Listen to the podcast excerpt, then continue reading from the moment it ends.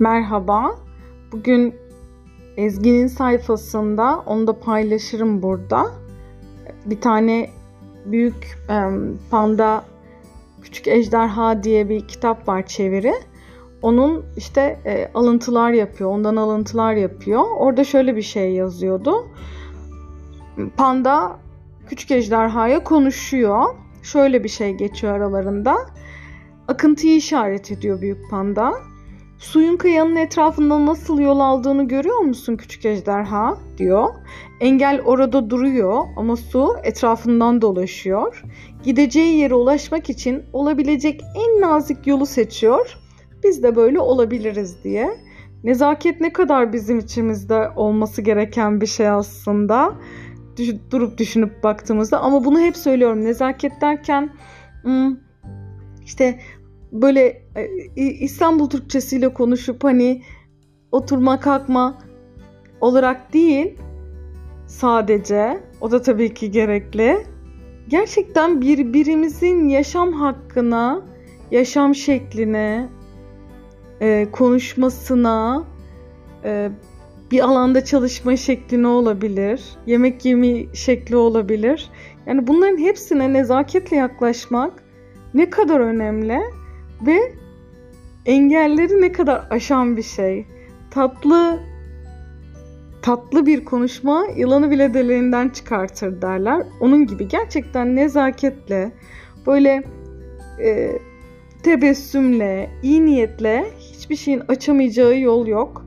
Öyle düşünüyorum. Ancak bir noktaya geldiğinde o nezaketi işte bence bu insanlar özellikle nazik, nezaketli ve düşünceli olan insanların o bir noktası aşılmaması gerekiyor. Bir de tecrübeye saygı bence sonsuz olmalı ya. Yaşa saygı olarak bahsetmiyorum bunu. Bu tecrübe hani tecrübeye saygı bence kesinlikle olmalı. Bir karşımızdakini dinlemeyi öğrenmeliyiz. Ben halen dinlemeyi öğrenmeye çalışıyorum mesela. Kendimi dinlemediğim anlarda yakalıyorum. Birisi bir şey konuşuyor zaman ve sonra öz eleştiri dönüyorum. Diyorum ki çok özür dilerim dinlemedim. Bir daha anlatır mısın? Bir daha söyler misin? Hani olabildiğince bunu yapmaya çalışıyorum. Çünkü gerçekten karşımdaki insan değerli. Herkes değerli. Birisi sana kelimelerini sunuyorsa sözlerini, ağzından çıkan şeyleri bence bu her şekilde değerli. Çünkü orada zamanını seninle birlikte geçiriyor. Ya kimseye bir de köstek olmaya gerek yok. Şimdi aman oradan buradan şuradan her yerden yine kendi kendime tabii ki kurulup önüme de düşen o anki ruh halimle ilgili cümleleri size burada söylüyorum. Sen ben biz bize konuşmuyor muyuz zaten? Ya nezaket önemli. Ve gerçekten engelleri önünde baktın ki kapalı bir kapı var. Nezaketle o kapının arkasına başka yollardan geçmenin yolunu bulabilirsin. Dediğim gibi ben öyle düşünüyorum. Ee, çok kötü bir hafta aslında bitirdik. Hafta sonu bitirdik. Şu anda haftanın ortasında gibiyiz. Sen ne zaman dinleyeceksin bilmiyorum. Ancak bunu dinlediğinde belki de benim yaşamak istediğim bir şekilde iki hafta sonra seçim bitmiş ve demokrasinin gelebileceği bir şekilde sonuç almış oluruz diye düşünüyorum. Aslında böyle yanlı konuşmak hiç hoşuma gitmiyor. Çünkü eminim ki sevdiğim ve birçok şu anda oy vermediğim partiye oy veren arkadaşım da var. Olayı şöyle özetliyorum kendi e, nezdimde. Hepimiz aynı amaç için yurtta sul, cihanda sul, her hepimiz sağlıklı bir şekilde e, tabii ki ülkemizde güzel şartlarda yaşıyoruz, yaşamak istiyoruz ve yaşamayı da hak ediyoruz bence. Güzel bir gelecekle. Ancak ben şu andaki hükümetin bunu yaptığını düşünmüyorum ve devletimizin çok daha bir hükümet yönetimi ya da çok daha demokratik bir hükümet yönetimine geçmesi gerektiği taraftarıyım. O yüzden tabii ki bu alanda e, ayrışılıyor ve farklı fikirler oluyor. Verdiğim mücadele de hepimizin fikrini özgürce söyleyebilme üzerine olan bir mücadele aslında. Gerçekten kötü bir hafta sonuydu. Ancak pazartesi beni galiba daha fazla yordu. Ertesi gün. Çünkü herkesteki umutsuzluğu görmek beni inanılmaz endişelendirdi. Yani şunun hiçbir zaman ben galiba gerçekten hani o bir emek ve çabanın sürekli olması gerektiğini düşünüyorum. Ve e, kader gayrete aşıktır diye bir söz var. Gayret etmeden hiçbir şeyin olmayacağını düşünüyorum.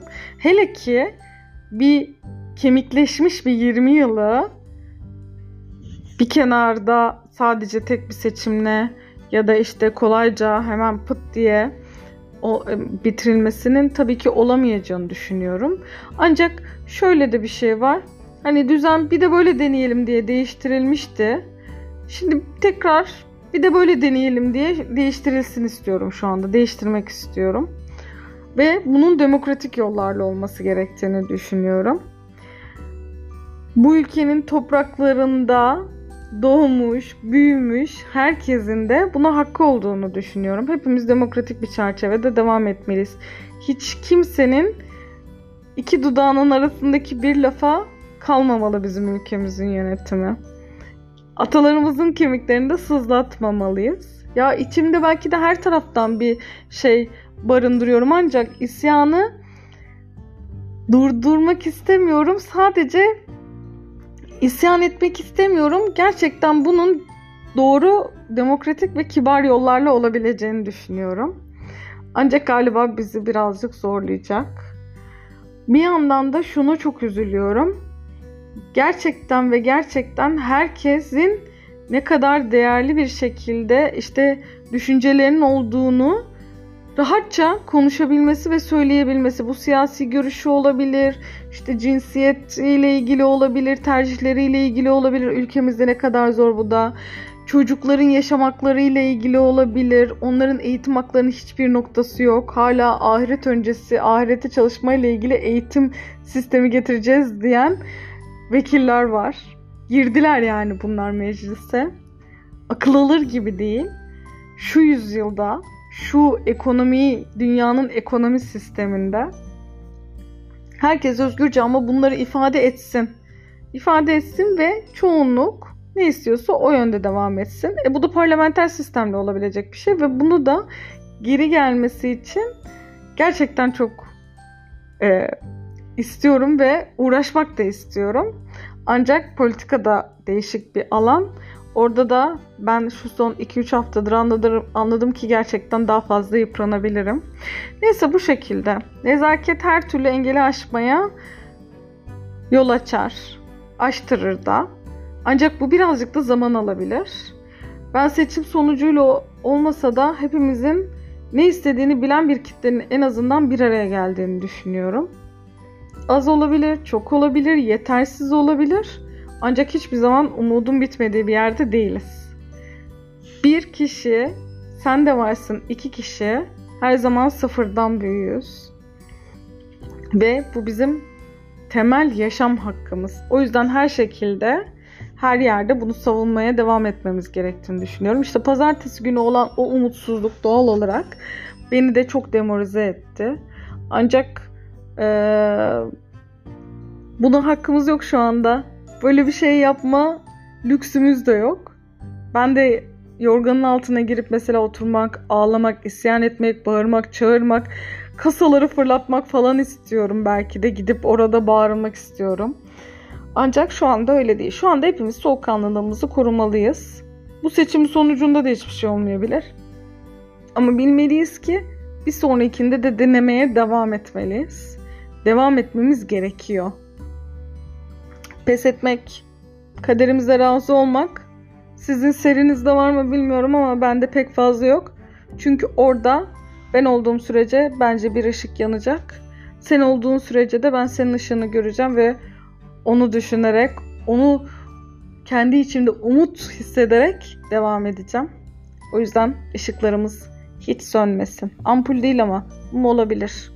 Ya da bilemedim yani. Floresan falan. Floresana dönelim. Hep beraber. Görüşürüz.